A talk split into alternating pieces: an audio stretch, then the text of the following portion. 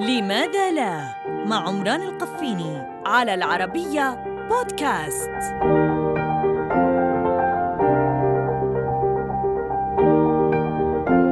لماذا لا أفضل السفر بطائرة صغيرة؟